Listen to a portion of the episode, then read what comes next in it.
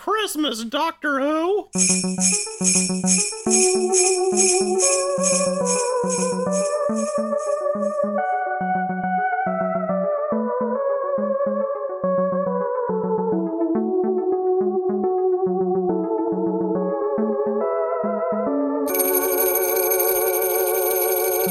Hey, everybody, and welcome back to another episode of Who is My Doctor? Who is my doctor? Who is indeed? Uh, I am your host, Zach, and I know a lot about Doctor Who. And I'm also your host, Cassie, and I know nothing about Doctor Who. And uh, Merry Christmas, everybody. Merry Christmas indeed. Hey, Happy Christmas, Harry.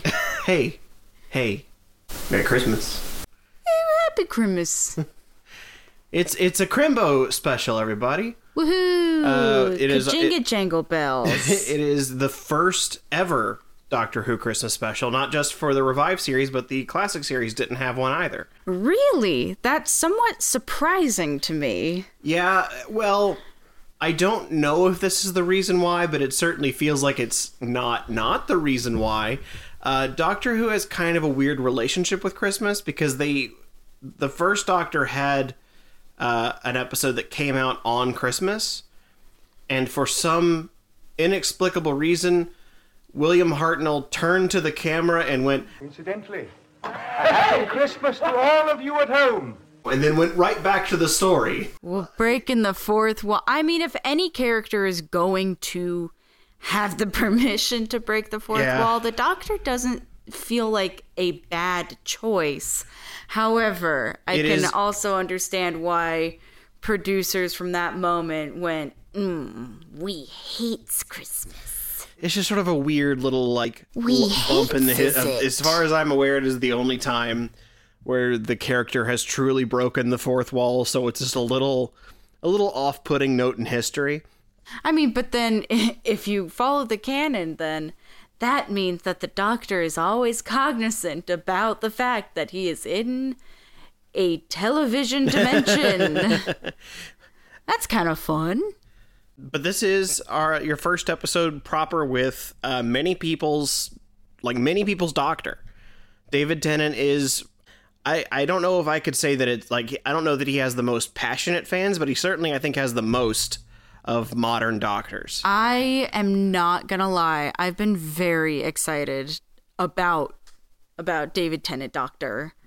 Like ever since we've wrapped up uh, uh Mr. Christopher Eccleston, I have been more than eager to jump back in and watch these episodes just cuz from my understanding, I have been told by many people that David Tennant is going to be my doctor I mean, which it's, makes it's me a little skeptical as well just because i have that thing where if somebody says i'm really gonna like something i make it a point to not like it but i like him in every other context and in many ways, this is what made him famous because this was right. Like we talked about how the first season came out the same year the fourth Harry Potter movie came out, Ah. where he had a bit part as Bart, as Barty Crouch Jr.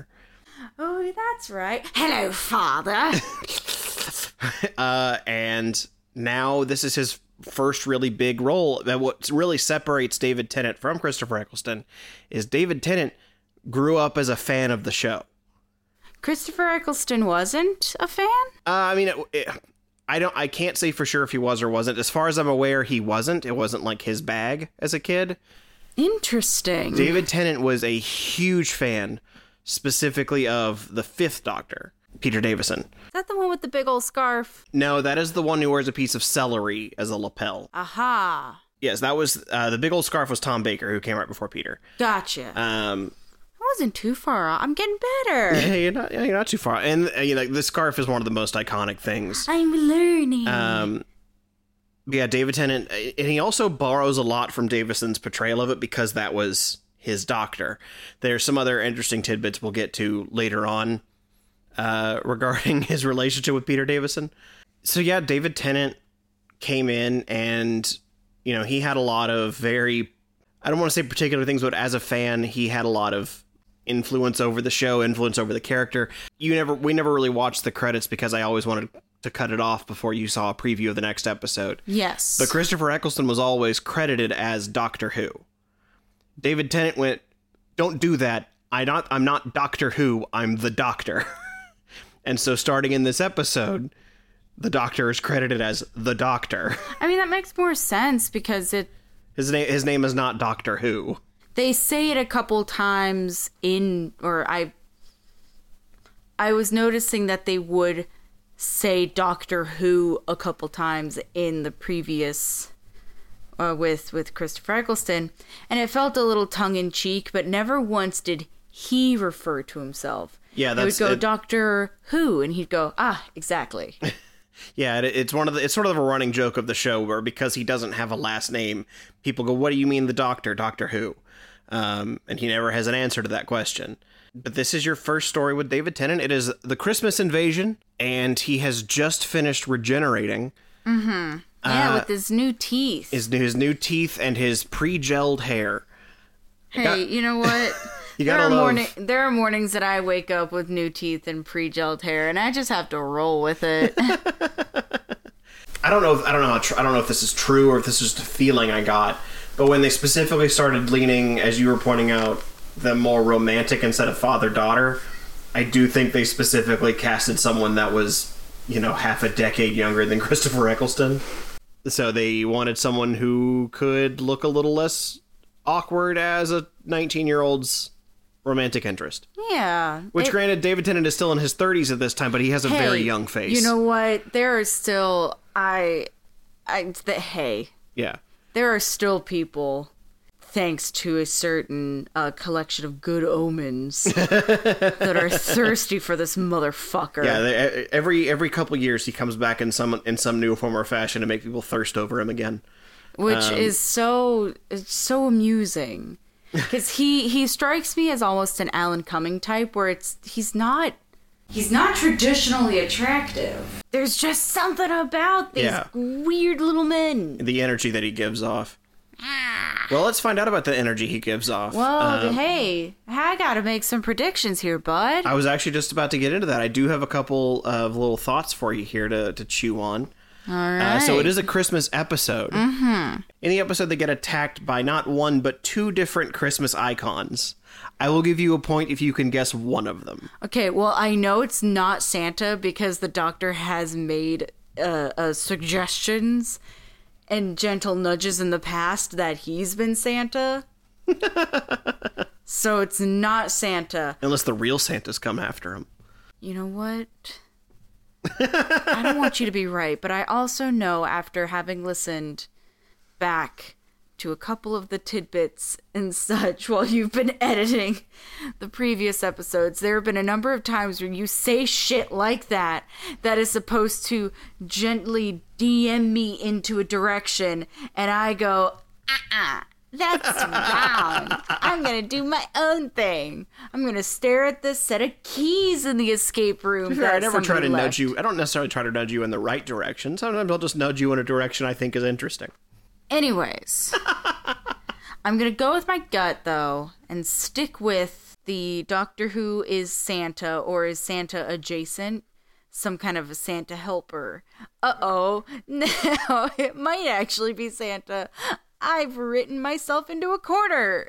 Just- again, I didn't say it specifically. Like, so I, it's a particular piece of Christmas iconography. well, I know it's not Kwanzaa bot because that's just Futurama. Kwanzaa bot. So I can eliminate Kwanzaa bot. That leaves. So my options are it is either Chris Pine, Jack Frost, Alec Baldwin, Santa Claus, I never said it was a person. reindeer. Could be reindeer. Could be Jesus. Could be Jesus. It could be Jeepers. Okay, can you repeat the Resurrect question? this motherfucker. Can you? Repeat the question. Yeah. So in the episode, they are attacked by two different pieces of Christmas iconography. So uh, in this case, iconography just means an image in some way that you associate with Christmas. Okay. Okay. An angel. Okay, it could be an angel. No, gingerbread man. I change it. yeah. Okay, it's it's like a gingerbread person. And for reference, I'm, I'll give you a point if you. I'll let you guess two, and I'll give you a point if either one is right. Okay, so gingerbread person because if I know any if if I've learned anything, it's that sometimes stupid inanimate objects come to life, be it trash can or mannequin. Something things like to come And you're to you're life. really you're really hedging your bets with gingerbread person in case the gingerbread man has tits. Well, no, because Gingerbread Man is actually rather sexist. gingerbread person, a ginger folk, if you will, not to be confused with any redheaded person. That's a ginger folk as well. or people that are made out of the spice ginger. But I digress. Uh, so it's going to be either a gingerbread person or a reindeer. That's So reindeer and gingerbread person are the two things you're putting in there. And then uh, this episode also sees the return of one Harriet Jones uh, from your favorite uh, episodes of the last season. Oh yeah. how I do you do, thi- I do like Harriet Jones. And uh, Christopher Eccleston remarked that she becomes prime minister uh, in the next golden age of, of the UK. Uh, but that was a doctor ago. How do you think? Uh, how do you think Di- David Tennant will get along with Harriet Jones? How does a doctor go? Well, because if they're all part of the same doctor network, his relationship will not change. Will not have changed with her, but her relationship with him will change. Interesting. Uh, can you not maybe not be more specific, but be a little maybe Well, because if the doctor remains the same, like the way I've described it is they all have the same the same dials. They might just be d- notated at yeah, different levels. it's the the way that I my understanding of the doctor is that body body different, brain same. Mm, more in or the less. simplest, most broken down terms. Therefore, any relationship that the doctor has with somebody will stay the s- there the doctor's understanding of that person will stay the same and the doctor's relationship with that person however that person's understanding and relationship with the doctor is inherently different because they are different appearing people Okay, so maybe let's find a way just to to notate it maybe a little more simply for the purposes of our game here. Do you think that their relationship will be more positive or more negative this time compared to the first time they they were with each other? I feel like more positive since when last the doctor interacted with Harriet, he remembered how he knew her as the Prime Minister of England. Yes. Yes. Well, she at the time she was just a Well, member no, of but parliament. that's that's his the entire time in that first episode. He was scratching his brain trying to figure out how he recognized her, where he knew her from, and then by the end of that, realized like, oh, that's she becomes this very influential person, mm-hmm. and doesn't seem to have a negative reaction towards that, and even the sound editing around it is very victorious sounding and happy. So there is no indication to us as the audience that harriet is bad at her job as prime minister. Yeah. so i think that the doctor's relationship with her is going to be positive. Well, let's find out together as you and I sit down and watch our little Christmas special with our little hot cocoa and our little gingerbread people. ooh ooh hot and watch The Christmas Invasion from 2005.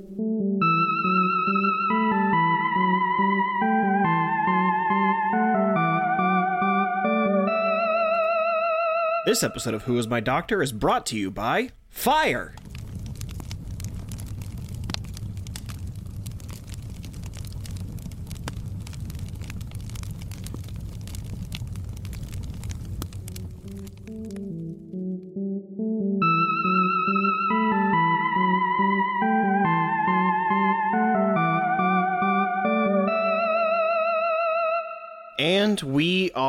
Back from the Christmas invasion.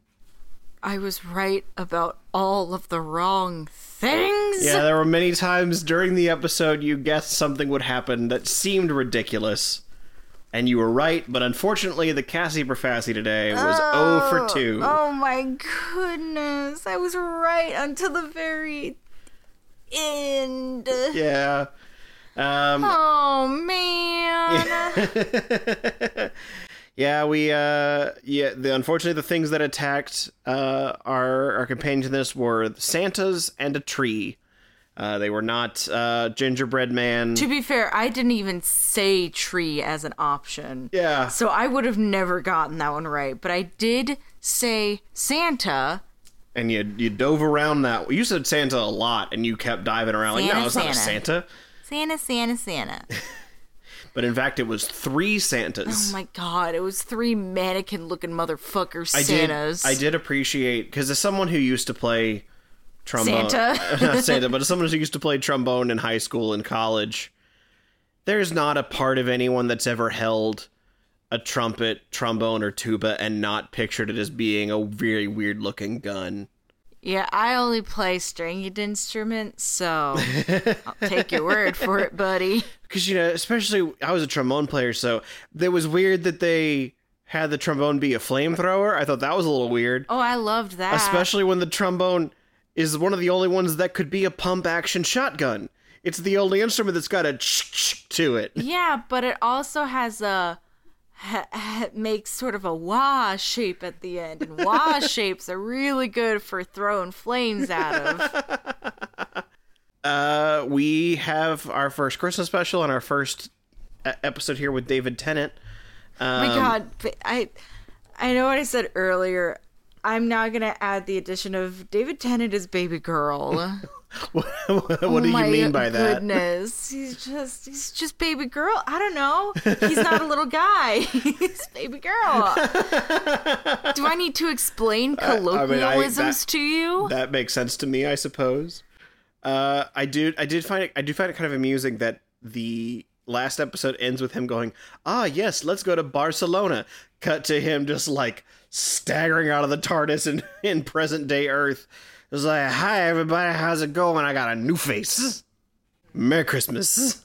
I don't know what I was expecting, but I was really happy that he was still in the leather jacket, even though it's like narratively speaking, that makes perfect sense that he's still in the leather jacket. That's what he was just wearing. Yeah, but uh, I think just because doctors become so married to their like outfit that you sort of forget that they can wear other things. But it's also because, like, David Tennant's just a little bit mousier than Christopher Eccleston. The jacket itself fit him kind of big. yeah, it, it very clearly is not his jacket. No, it very clearly was probably Eccleston's jacket that they just went, Here, Tennant, you wear this. Oh, I wonder if they may have even got one that was like a little bigger just to emphasize like how small he is comparatively. um, oh, but I I I've been picking up new things. The way that or and I suppose it might change in later episodes, but the TARDIS didn't just kind of appear. It spun in on us. Yeah, the when it appears, it's sort of uh, that's the way it's supposed to arrive in places. Sometimes things can happen and it will have a bumpier landing. But I, I like too that this was all it it did feel a little bit more like they went, Hey gang, we have a much bigger budget, so now things don't look like they're still in rendering stages, baby. things look finished. Yeah, a lot of the effects, and it, it, it's partly, I'm sure, because this is a special, so it can have its own budget separate from the rest of the show, whereas the rest of the show has to have its budget spread across 13 episodes. This can feel a little bit more like, you know, th- this can we can set aside money for this one project very specifically, so we know going into it what we can accomplish, and we're not like overshooting our bounds. So I am curious to see then in, in future episodes what the TARDIS looks like coming in. And I also noticed new-ish intro theme music song. Yeah, the uh, I picked up that and I also noticed that there were more instruments. I had that thought all on my own. No help from you. See, the joke there, folks, is uh, I did pick up on that, and then Zach had to tell me that it was more instruments. To which I went, "Oh, that Well, makes way more sense." It's also not. It's not just more instruments. They've also added um, what's called a middle eight to it, um, which is sort of like it's sort of like a bridge where it's just a, a slightly modified version of what we've already um, or not not slightly modified. It's a significantly modified melody from what we've what we already heard. So there's basically there's a chunk of the song that is different now. But yes, the orchestra will does seem to get bigger and bigger as the show keeps going, uh, which is a, a fun little a little detail. Before we know it, it's every instrument on earth playing at once. Just so discordant. I mean, the one thing that's really nice is they never really lose the theremin, which I feel like is so integral to the the theme song here.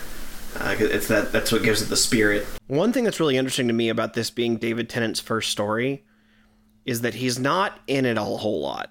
In fact, that's kind of the central con- like conflict is that the doctor is not present. He is napping. He is resting and rejuvenating. The doctor is literally out. Yeah. He wakes up for 30 seconds to use the sonic screwdriver to kill a tree and then says, You woke me up too early. Passes back out. All the while, he is exuding balls of energy. I would just like to put that back out there that I was also correct. I've been correct about that this whole time.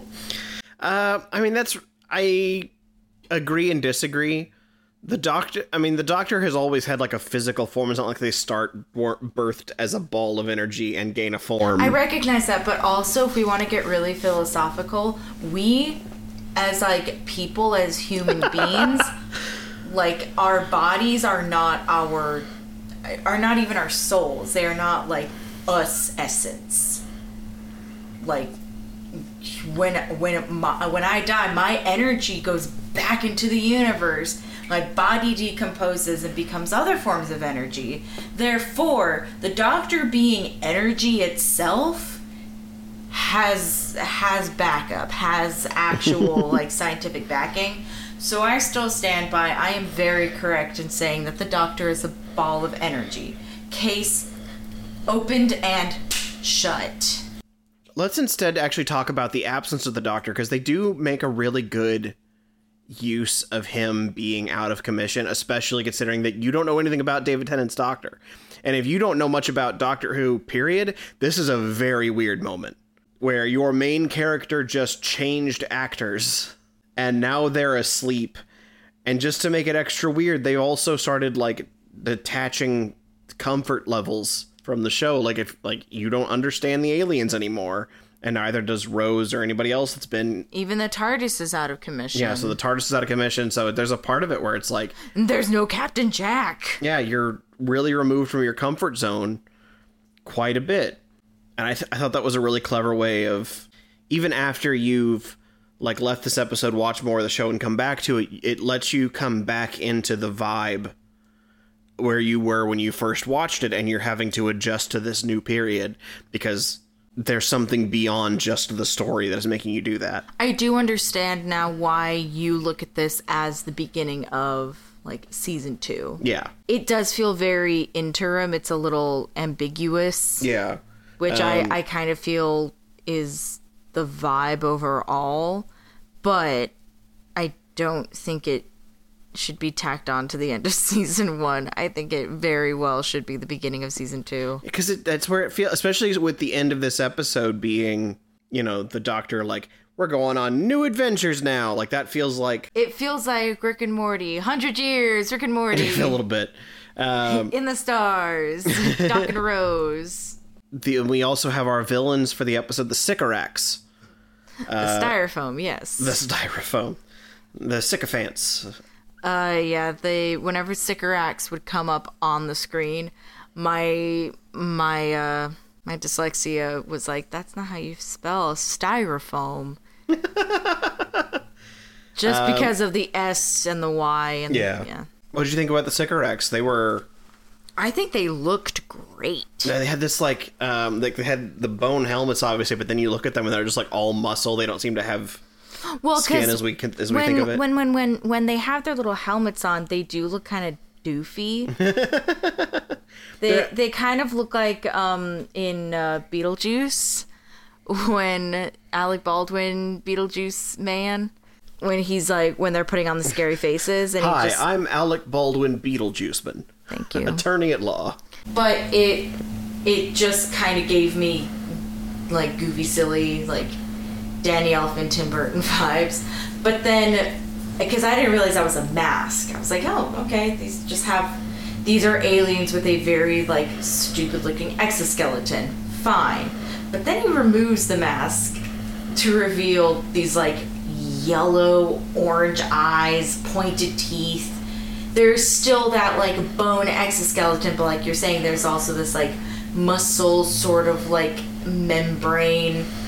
Kind of gross and icky. Like, definitely, definitely does not look human. I mean, still humanoid shape because that's just kind of the downfall of putting a human being in prosthetics is no matter what you do structurally if you want to get convey any kind of performance people will always look like people however Well, in some ways, like with with that bone framing to the face and the muscle kind of texture underneath it, they almost feel like they're like outside people.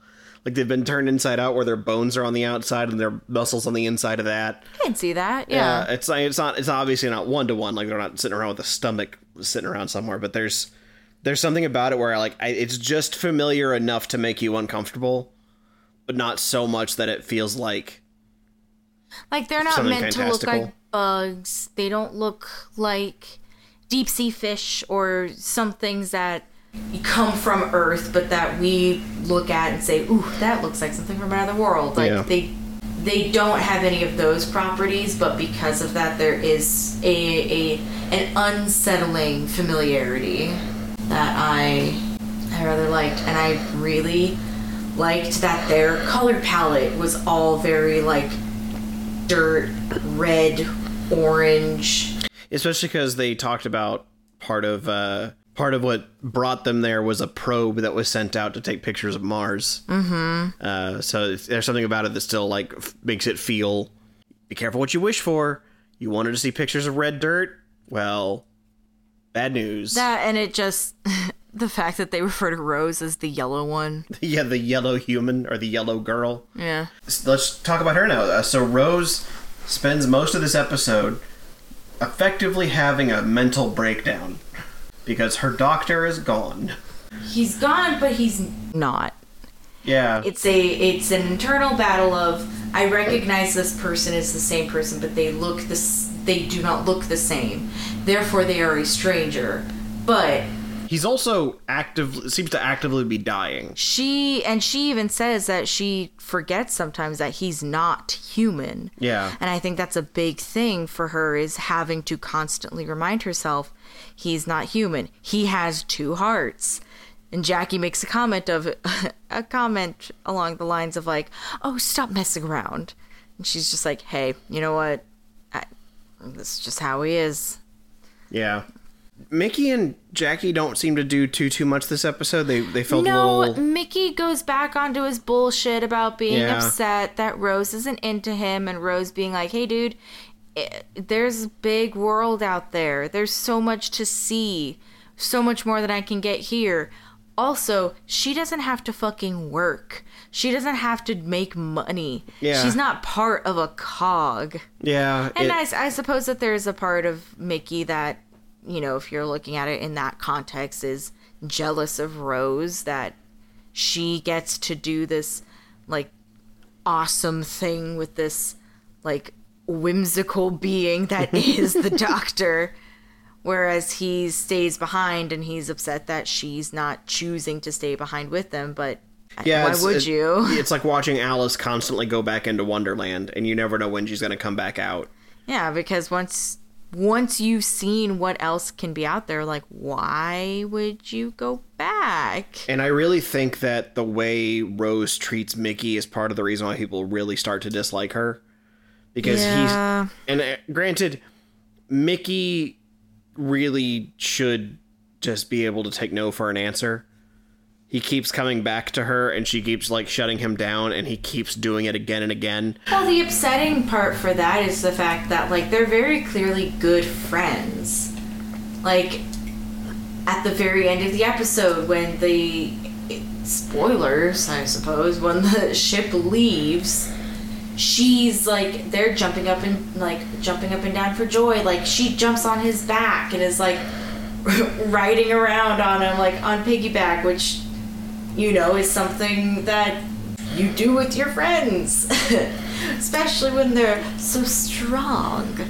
But you can very clearly tell that they're friends, and for whatever reason, Rose is like they're still hung up on each other, despite the fact that they've both basically made the agreement with each other that they will never happen because of the particular road that Rose is traveling on. It's a bit annoying just because it feels like Mickey has to have this revelation every goddamn episode that he's in. Yeah. Like, because I feel like there was some kind of agreement and some kind of, like, yes, this thing will never happen. We both need to move on. In the. the. The parting of the ways. Yes, thank you. It felt like that was the episode where it was like, all right, cool. They've buried the hatchet. They were going to move on. They're going to do their own thing. Needless to say, when Mickey showed up in this episode, I was kind of happy to see him. Yeah. Oh, cool. But then he goes back on to being upset and hung up on Like, Rose. let's just let's do Christmas, just two of us. you stop like- talking about tortoise this, tortoise that. Like, Mickey, are you so blueballed that you just your ex pops up like text texts you up at Christmas and you're like, hell yeah. Well, that it's also like, imagine you've gone on this really fabulous, like, worldwide vacation. You're seeing all these marvelous things, things that you're just so excited to share with all of your friends and family. And you just want to tell them all about this awesome trip that you're having, but then your friend is really angry that you're excited about the trip that you go on and gives you grief about talking about the trip you went on. It's a metaphor, but Rose is going out and seeing these worlds and, you know, in the TARDIS and exploring and discovering new parts of the TARDIS. And he's upset that she's talking about these cool things she has going on and, like, shuts her down. Like, dude, she's just excited. Like, what are you gonna talk about? The fucking car repair shop that you work at? Like, some silly bullshit your coworker did? Yeah, it, like Rose's coworker happens to be something of a love interest now, I guess. No longer father figure. I was right for that and then wrong and continue to be wrong, but you know what? When you got baby girl baby Tennant, baby, girl, David, Tennant. baby girl David Tennant, it's a little bit easier to say this man is not my father. Yeah. Yeah, I she gets to hold his weird spider hands. It, it's it's very unfortunate that they that they walked back that plot uh, that like resolution already. It felt like he had come to a really good character place yeah. just for him to circle the drain. Now, I do wonder if that's because this is almost a one-off special, even though it is t- it is attached to both season one and then season two, but it is kind of its own thing. I do wonder if they wrote in elements like that to remind you if it's been a minute since you've watched Yeah. season one, or if you're not even if you didn't tune in for season one, you don't know anything, and this is where you're starting. I mean, that's very because possible. There's hype around it. People are excited it's back and are saying all of these great, marvelous things. You know what? It, the world is now. It's 2005, so you know social media isn't huge quite yet. If you have something that you're watching, you're and excited to tell people about it. You're telling them about it in person. You're not seeing anything on the internet. Yeah. So there is a very good chance. There is a very good and very probable reality where this is meant to rope people in who either were not interested before, and this is the first thing that they're seeing.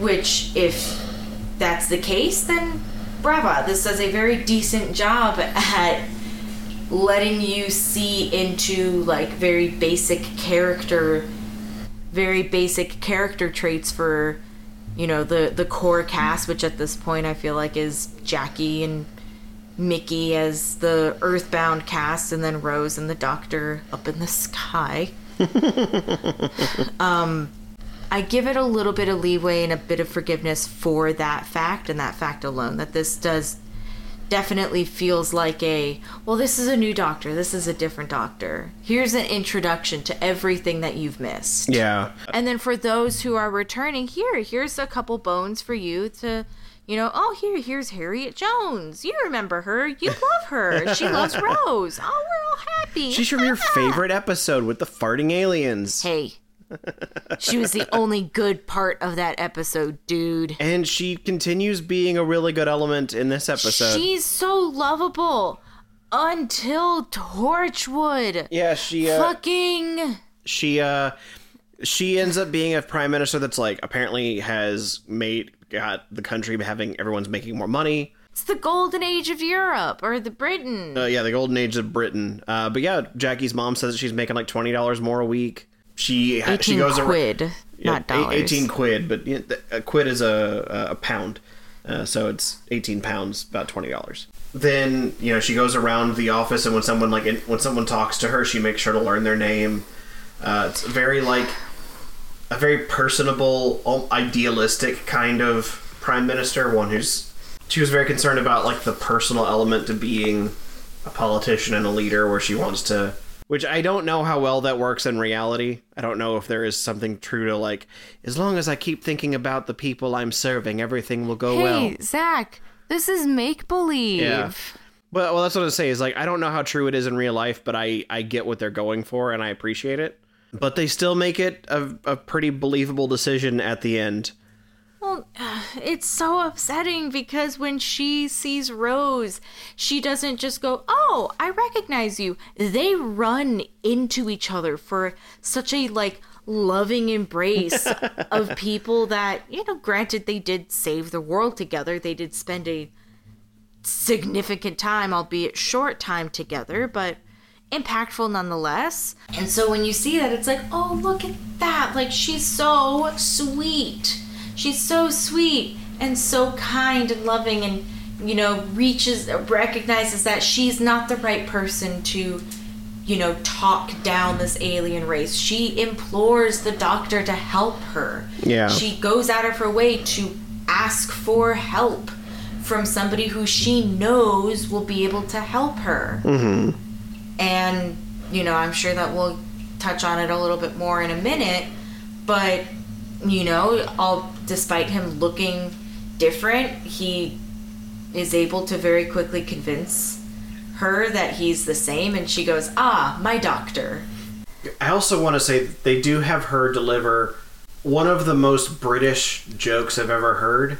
So they they establish in the episode that the Sycorax are using blood control, and so they've controlled everyone with A positive blood on on the planet. And so Harriet Jones delivering that message looks off to the side and says, "Where do we know do we have an update on the royal family?" Come to find out they're all on the roof, which is the joke to me is that they were is they established that it is not something that husbands and wives necessarily do, but it is something you know fathers and sons, mothers and daughters, brothers and sisters. They were, they were collectively. I was like, is that an inbreeding joke? That feels a little like an inbreeding joke. I I I took it as an inbreeding joke Just- for sure. Just yeah, all of them, the entire royal family is all up there. Particularly since it's very prominent on her desk, a picture of the queen. Yeah, it was. That was one of the. I was one of the moments where I was like, that feels. This feels weird, especially when you're do when you're in the middle of like addressing mass suicide for Christmas. Well, that's what they're assuming it is. Yeah, because I mean that's the thing. Everyone's lined up on a, on the top of a building right now, ready to jump. It's lined up. They want uppies. They want uppies. Well, I think we've atta- we've addressed everything else in the episode. Except for one thing, Zachary. Do you know what that one thing is that we have not quite addressed? What would what would that be, Cassie? The food that Jackie decides that she's gonna bring with her into the TARDIS because Rose makes the decision they have to pick up the doctor and move him into the TARDIS and the four of them are gonna take refuge in there because as far as Rose can tell, they're gonna be under alien siege. So she tells her mom, get some food, we're gonna all head into the TARDIS and the thing that she makes sure to grab yet another very British thing is a hot thermos full of tea. And you had joked to me, "Oh, is he gonna smell the tea and wake up?" yeah, yeah, I did make that joke, didn't I? You did make that joke. yeah, no, very big, very big in my notes. I write right about the tea, ladies and gents, and uh, nothing else. yes. I was right about the do- because it's not even just the tea. It's not even that it's like oh they left it out. It's the fact that it like spills over and gets into some kind of heating compartment, some kind of like hot spot underneath the TARDIS and starts steaming upwards towards the doctor, towards his available nostrils. At which time, then, at some point, he wakes up, and then, as the audience, you don't have, you don't know if it was the tea or not. You could just assume, ah, it's TARDIS Oh, you're- magic. you- But no, no, no, no, no, no, no. I have not gotten there yet, Zachary. Let me finish. He then makes a very loud announcement that it was the tea that woke him up. The tea that woke him up. Tea! That's all I needed. Good cup of tea. Superheated infusion of free radicals and tannin, just the thing for heating the synapses. well, even even before that, as the steam is rising around him, you hear her go as he takes in a big whiff of the tea. I am so angry that I don't even get. I don't get nothing for I had that. so I had so I had been so tempted to make one of the questions about what wakes the doctor up, but I didn't want to spoil for you that the doctor spends like 80% of the episode unconscious. Yeah, and I wouldn't have guessed tea for that. I have to remind myself sometimes I don't I don't need to think very hard about this show. Sometimes the easiest answer is going to be the most correct answer. And you know what? I was almost right about Santa and I was right about the goddamn tea the second she pulled it out. What is it? The second she pulled out the Chekhov's gun thermos of tea. Chekhov's thermos. Oh, uh, ah. anyways, that that's my whole that's my whole rant. But yes, uh, that is what wakes up the doctor, and we meet David. We meet David Tennant's doctor, I think, properly for the first time because the first time he wakes up, it's more just like an exposition It, dump. it's it's discordant. He's Yeah. He's just like, uh, I'm, I don't, I still don't feel well, and also there's a, there's a threat coming. Here, there's an apple in my pocket. there's an apple in the pocket. There's an orange in his pocket. There's a whole fruit salad going on in that pocket. Yum. Um, but yeah, he uh so but within me first meet the doctor and one of I th- I think one of the most fun ways for for the doctor to come in and save because the day. they even do it. They they did kind of a fun thing with framing where it was a little cartoonish, but in a way that I really appreciated, where they had like different planes of individuals and each time the camera passed by it would like they would dramatically turn towards the Mm-hmm. TARDIS. Even before that, they they had they had established that they couldn't understand the Sycorax, so they have a translator. They have like a translating machine doing it for them, but eventually the translator and the Sycorax are both saying the same thing in English. And then the Sycorax get upset because they don't speak English. They only speak Sycorax. uh, and that was that's the moment where I th- which I thought was very clever. I thought it was a very clever way to I do. I did like that because if you're not paying it very close attention, you don't catch it, and it isn't until it dawns on everybody else. Hang on. This is all in English now. And Rose said that she could usually understand alien language only when the TARDIS was functional, and when it is not functional, because the doctor is, for all intents and purposes, dead, the second that she starts understanding again.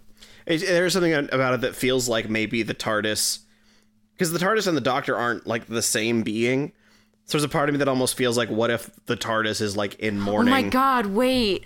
What if the TARDIS woke up with the T too? it all makes sense. Before that, it was just an artist. It needed to be a TARDIS. Whoa. But I really, but yes, they, he, they, she just goes, wait, if I can understand you, that means the TARDIS is working. And if the TARDIS is working, then that means, and they all make a big dramatic turn and he opens up the doors and is just like, did you miss me? fucking cheese ball intro. I adored it.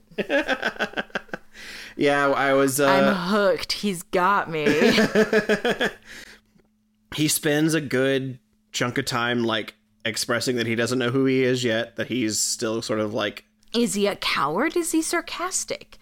Is he frightened? Is he rude? Is he ginger? Am I ginger? I loved that he was so angry that he wasn't a ginger. That's so funny. Yeah. And this is also coming from somebody who, when I was in high school, a little, a little fun backstory, Cassie time. When I was in high school, I wanted to be a ginger so bad. I thought it was so cool, mostly because I was going through like a Shaun White thing. So I was like, "Oh my god, I want, I want this like natural, unnatural hair." I did kind of. I was able to lighten it enough that I could dye it with henna, so it did turn like a little orange. So I was very proud of myself for that. But that resonated with me on a, uh, you know, on a very personal note of wanting to wake up and be a ginger. He walks around. He's like says something rude. He's like, "Oh, am I rude now? Rude and not ginger." Like although he starts like just checking off all the list of things he could be. it's very much talking to himself mm. with literally like six other humans and then just a cavalcade of Sycorax aliens as he's going on this like very fast journey of self-discovery. It, what's nice, what's kind of fun about it is that it shows that the Sycorax are very strong, but they are pathetic in comparison to the Doctor, who basically defeats their entire plan with the press of one button, a button that he keeps being like, Well, their- "Oh, that's a big button. That's a I want to push. th- I want to push that button." They're simple-minded Yeah, as as is the doctor but in a very different way. yeah. There's something about because he in this moment the doctor is going through a transition of sorts he's going through a, a stage of self of discovery and self-discovery so there's almost like a childlike charm to that I do think because the the Doctor his does go through a journey. wide-eyed wonderment Yeah, I do think that the doctor will. The doctor goes through a journey, so he's not always exactly the same. But I do think David Tennant's at this point is not unlike a dog, where he's just like, "Oh, I'm going to just look around here, see what's going on." Now, I do I do like that there were some callbacks, for lack of a better term. Oh yeah, when you're talking about when Rose was uh, trying to use all of her various trivial knowledge that she's picked up to try and trick the Sycorax. That's so cute. that also feels like it feels like when you're really just trying to prove to somebody that you know what you're talking about, so you throw every big word you can think of about a topic. Don't don't know why I found that endearing. I was a little certainly bothered. not. It was a little weird that she did choose to call out like on the order of the Daleks. Like what? every every word. She did seem really proud of herself for saying Max effects of Cornucopoulos. Maxifax Cornucopoulos, exactly.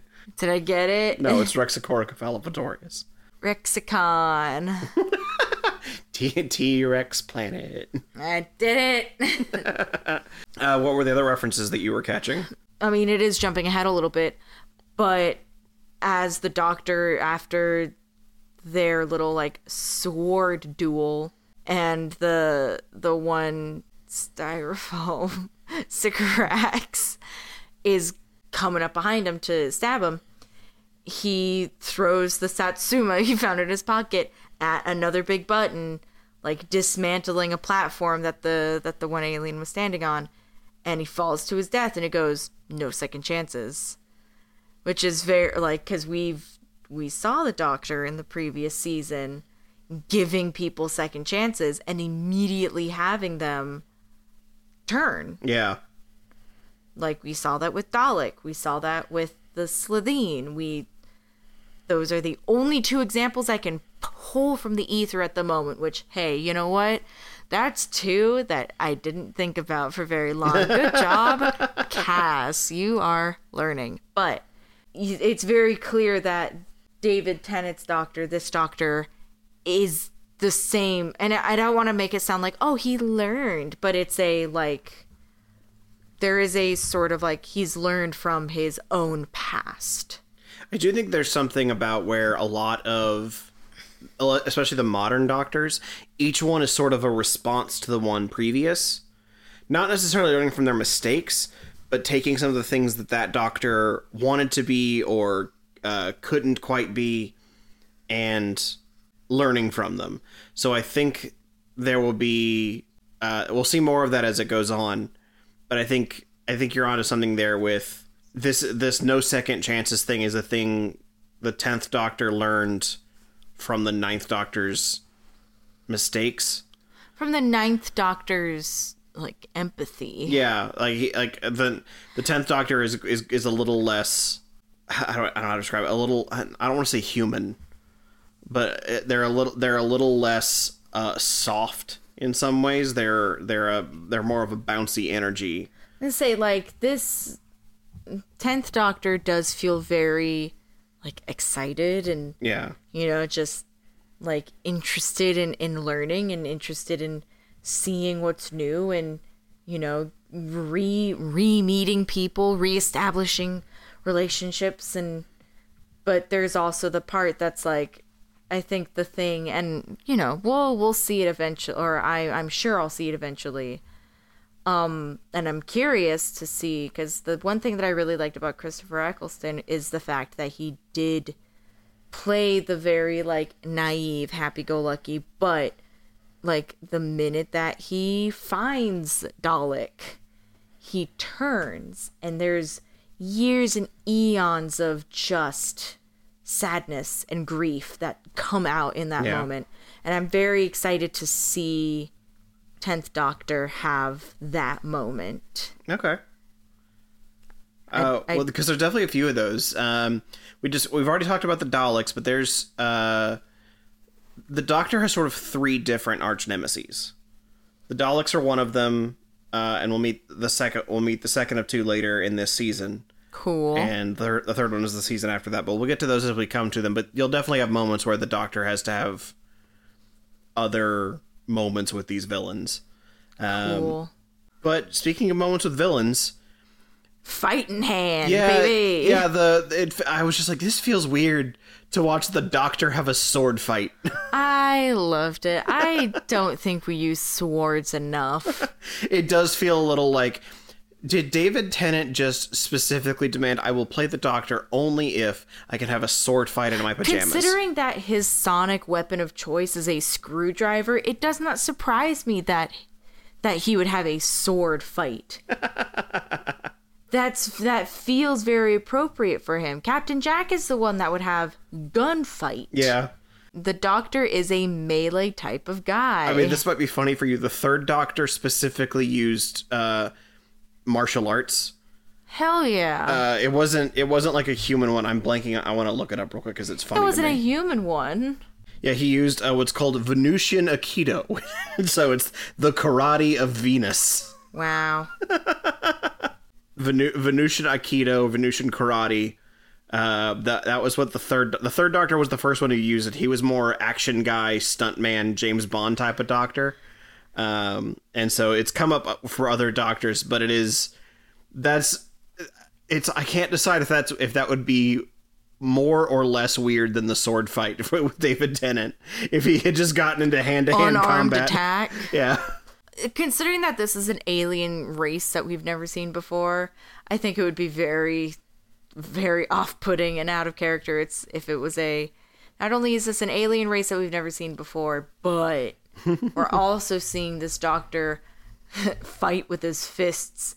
Considering that David Tennant is a little bit soft, he's a little gangly Yeah, he's he's a bit of a gangly bean. He's a bit of a noodle man.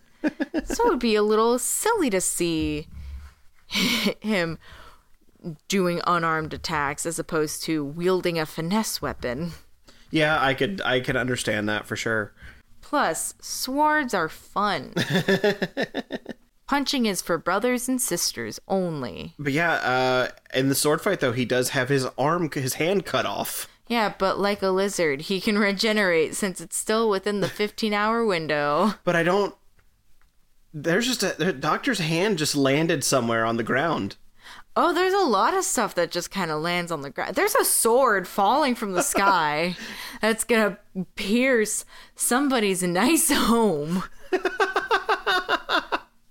Yeah, it's uh, it's kind of funny to think that just somewhere someone has just like, it's just David Tennant's hand. What is this spider of a hand? Huh. Um, And what's this? A sword? And what's this over here? An alien man crushed to smithereens. yeah, it's Alert uh, the presses. Yeah, although you got, I kind of got to wonder if you divide the, if you were to divide divide a doctor like in half because they have two hearts while they're in that first fifteen hours of regeneration, would you just get two doctors? Oh my god, we could just have um fuck, what's the word I'm thinking of? Like starfish. Oh yeah, uh, where if you cut off a cut a starfish in a certain way, they'll grow limbs in both Yeah. places. Yeah, or uh, just like double double Davids. Asexual reproduction is that the word I'm I think Yeah, that's the phrase asexual I'm looking reproduction. for. Yeah, so if we want more doctors, all we have to do is wait for them to regenerate and then just slice them in half. Two doctors for the price of one. Yeah, it uh, and then four doctors, and then eight doctors, and then sixteen, And each one angrier than the last that you just cut them in half. Sixty-four, and then 128. Uh, 128. That's where it stops. we ran out of knives. well, because I just it reminds me of that episode of uh, Futurama where Bender like reproduces himself indefinitely. Yeah. We could just have microorganism Doctor Who's. That's what makes up the TARDIS is a bunch of teeny tiny doctors. We do have the doctor interacts with Harriet Jones and they seem really friendly for a little bit. Oh yeah, she refers to him as her doctor. And then they call up saying, "Hey ma'am, Torchwood is ready." And she goes, "F- You may fire when ready. And then they fire the fucking Death Star. "Yeah." Like it's not even a little bit not that. They're they're a group of green lasers that meet in the middle and then shoot upwards to blow something up. That's the Death Star. That specifically blow up a spaceship. and she seems really like not like she seems like she's not super dedicated to it at first. It's sort of the doctor has to point out that yeah, you guys you guys are interacting with aliens a lot, and you keep, you keep sending up satellites and messages into the air, and uh and you know people are gonna find you. You're you're being really noisy. Aliens are gonna come, and she's like, no. Rather than doing the responsible thing of like preparing for it, she instead decides to blow This them up. This is her preparing for it though. well, no, because her This is her sending a message. Well, that's the thing is she's deliberately not. She blew them up because that way they wouldn't go tell others about Earth. Like it's not about sending a message because no one's gonna get it. That that is to stop them from telling others about Earth. And the Doctor gets pissed. But then she accuses him of being alien invader. And so he deci- he says that he, he can take down her entire political prospects with six words. Now what were the six words? Don't you think she looks tired? Oh, that is six. Okay. Which there's something about it that's like I don't think what they meant it this way. I'm sure they just meant it as like a general criticism of the political atmosphere that someone can be that someone being otherwise successful being lobbied the tiniest of like criticisms could destroy their career. It does feel a little bit like this is how we treat women. The number of times I've gone into work being just a little bit sleepy during the day, and one of the freaking guys in the back goes, Oh, you look tired. Like, no, no, that's just how I look. I'm not tired, I'm exhausted. It's it's just don't you think she looks tired? And But apparently like, that you one never ever say that about a man. Exactly. Like I don't I don't see that affecting any man's career. So there's a part of it where it just feels like that feels a little gross. I don't know if that was intention intentional or if it was if it came across how they wanted it to. I mean, of all the things that, that you could say, that I feel like is the least offensive. Yeah. Because it's not mocking her for, you know, oh, this was an irrational decision because she's on her period or, you know, oh, she's an older woman, must be menopause. It's, don't you think she looks tired? And then let the rumor spread from there. I mean, it still sucks. I'm not defending it, Yeah, but that- I am also saying it could be worse. Yeah, that she uh immediately has to start defending that she is that her she has no health concern, she's doing fine. But it's been I think a day. It's been not even a day because that was Christmas Eve that all of this stuff is going down. The next day, when the news reports are coming out, it's Christmas Day. It's Yeah. been less than 24 hours. and suddenly all the news reports are like they're gonna have a vote of no confidence for her because she looks tired and is ill. And I'm like, that sucks. Like, doesn't suck. I mean, it sucks. One, the doctor was the one who did it, but it also sucks that that feels plausible. Yeah. That someone could just spread the rumor, don't you think she looks tired? And everyone's like, yeah, I think she might be Oh dying. my God.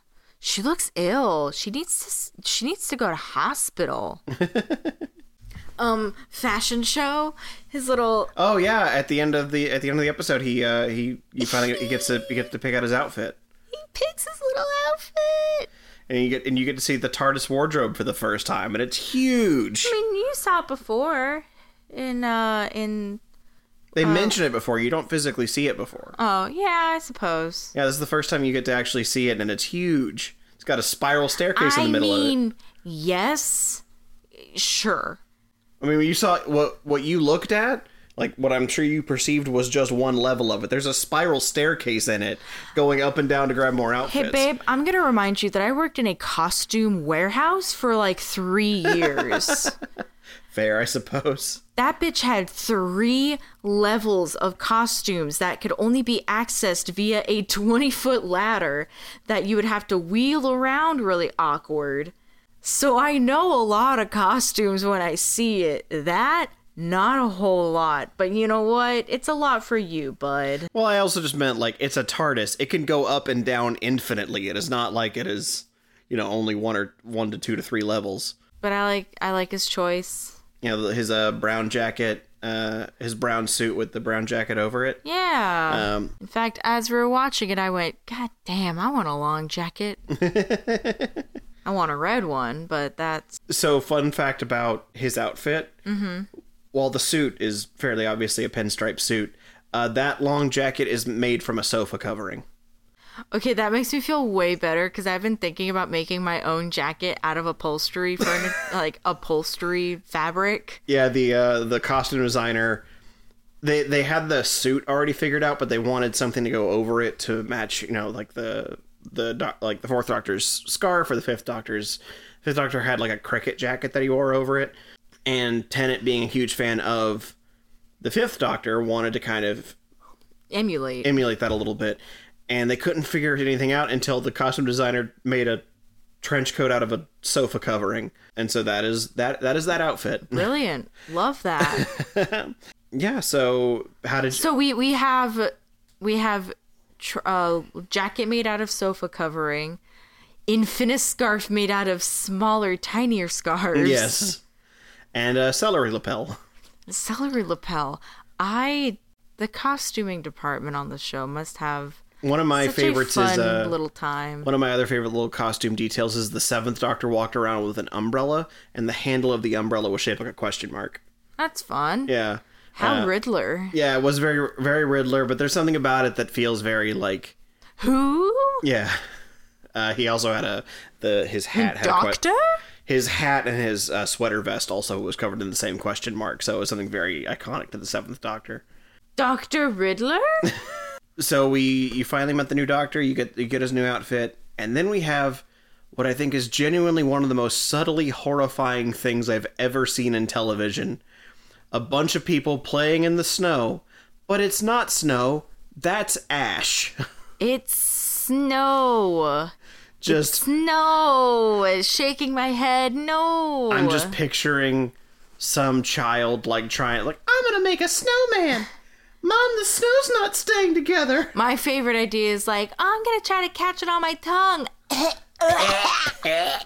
honey why is this snow not cold Why is it 80 degrees outside but snow? i mean it- As Rose is going, look, meteors. And the doctor goes, oh no, that's just a bit of oh we didn't touch up on that either.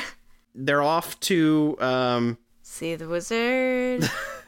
They're off to go into another adventure. Uh, I do enjoy the little touch where he's like, "We're gonna go that way." No, that way, and his ba- his hand barely moves from where he pointed the first time. There's something about that that's a very fun little touch. But we we now officially have our tenth Doctor, um, rested, recharged, with a nice cup of tea. You shut up. Shut up you, about uh, the tea. How are you feeling about David Tennant uh, going into it compared to Christopher Baby girl Eccleston? Davy Tennant. Yeah. I'm so excited. I remember like, you saying you- genuinely, genuinely so excited because also, also, I don't watch it, but I see a lot of clips from Good Omens, and whatever it is that's David Tennant and Michael Sheen just like video chatting each other. I love those. I don't know what the context is. They just appear on my For You page, and I have such a wonderful time watching that. And so it's. I'm I'm in a spot already where it's like I'm already so like endeared by Michael Ten- or by whoa by Michael, Tennant. Tennant. Michael Tennant and David Sheen. I'm so immediately endeared by David Tennant. He's at least built up a reputation as you know one of the good ones. Uh, you know, I'm, I'm sure he's human and he's got his own faults, but in terms of being in the UK when it really seems like it's you know become turf island, David Tennant's out here like leave trans kids alone. Uh, so there's a part of it where you know David Tennant seems like a good dude. Yeah, like there's there hasn't been any news that has come out that makes either of us go yipes. Yeah. And Um, so I'm I'm generally very excited cuz I also re- I like Rose a lot and I did not realize that she was going to remain a companion. I thought that it was going to I thought that with each new doctor came a new companion like right out the gate.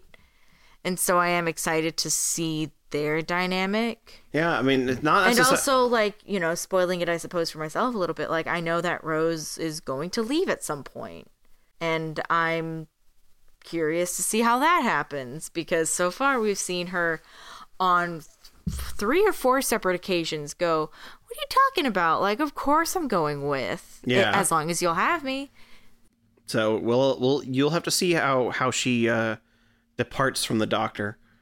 Um, but you're you're overall feeling better about this than you were about Eccleston going into him. Yeah. Well, I think it's also like a familiarity thing. Because I knew of David Tennant beforehand. Say, similarly, like whenever we meet Matt Smith, Doctor, because I know those are the only two names that I know. Everybody else is a mystery to me. Man, what I should have done then is before we started watching this, showing you some of Christopher Eccleston's sassy things he said about the Queen of England. Chris, Christopher Eccleston hates the British monarchy and hates that it still exists and does not hide it by any stretch, and it's really funny. So maybe I should have shown you, some of that before we started. Because um, otherwise, the only thing you might have known Christopher Eccleston for was he was the villain in Thor 2. Um, I mean, it like my impression of Christopher Eccleston, and like bear with me on this. He gives me very big Michael Crawford vibes, and by that I mean Michael Crawford, when he was cast as the Phantom in the original running of Phantom of the Opera, was only known for his comedic roles, and was only ever known for being kind of like a a a like English Dick Van Dyke. Mm-hmm. Very physical comedian, very like tall, gangly.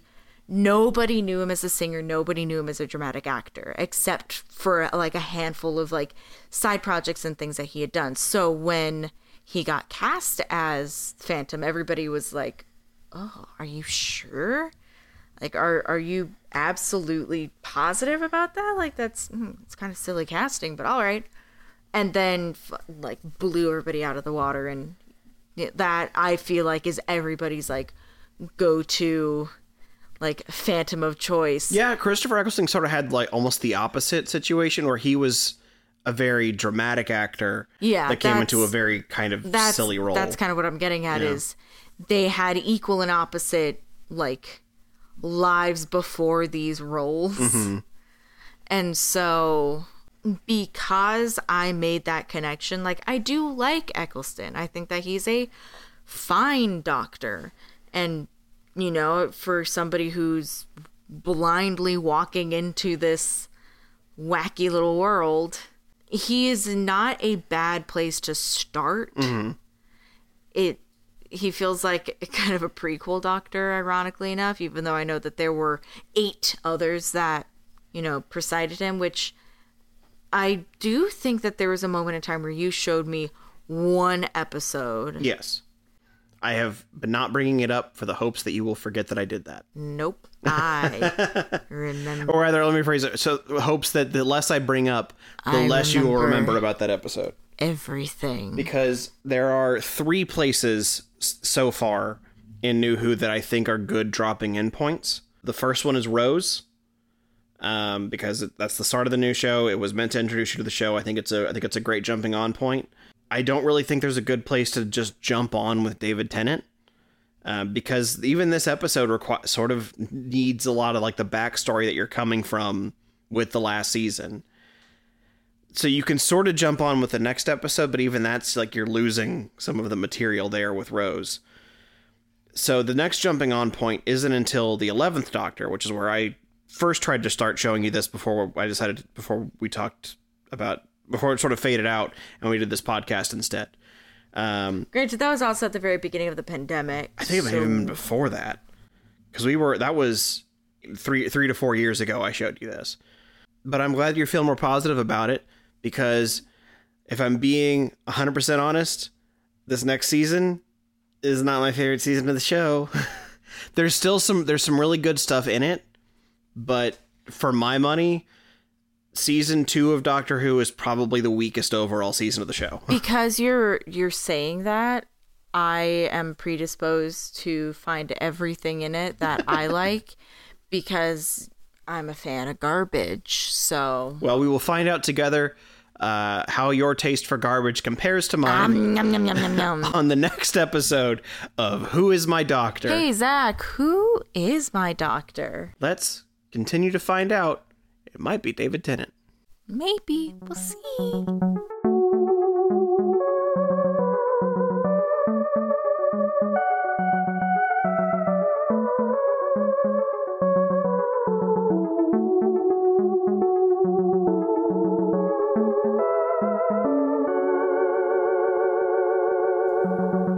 And that finishes off Who is My Doctor for the year 2023. I'm really happy with how the show's been going so far, and I hope you have as well.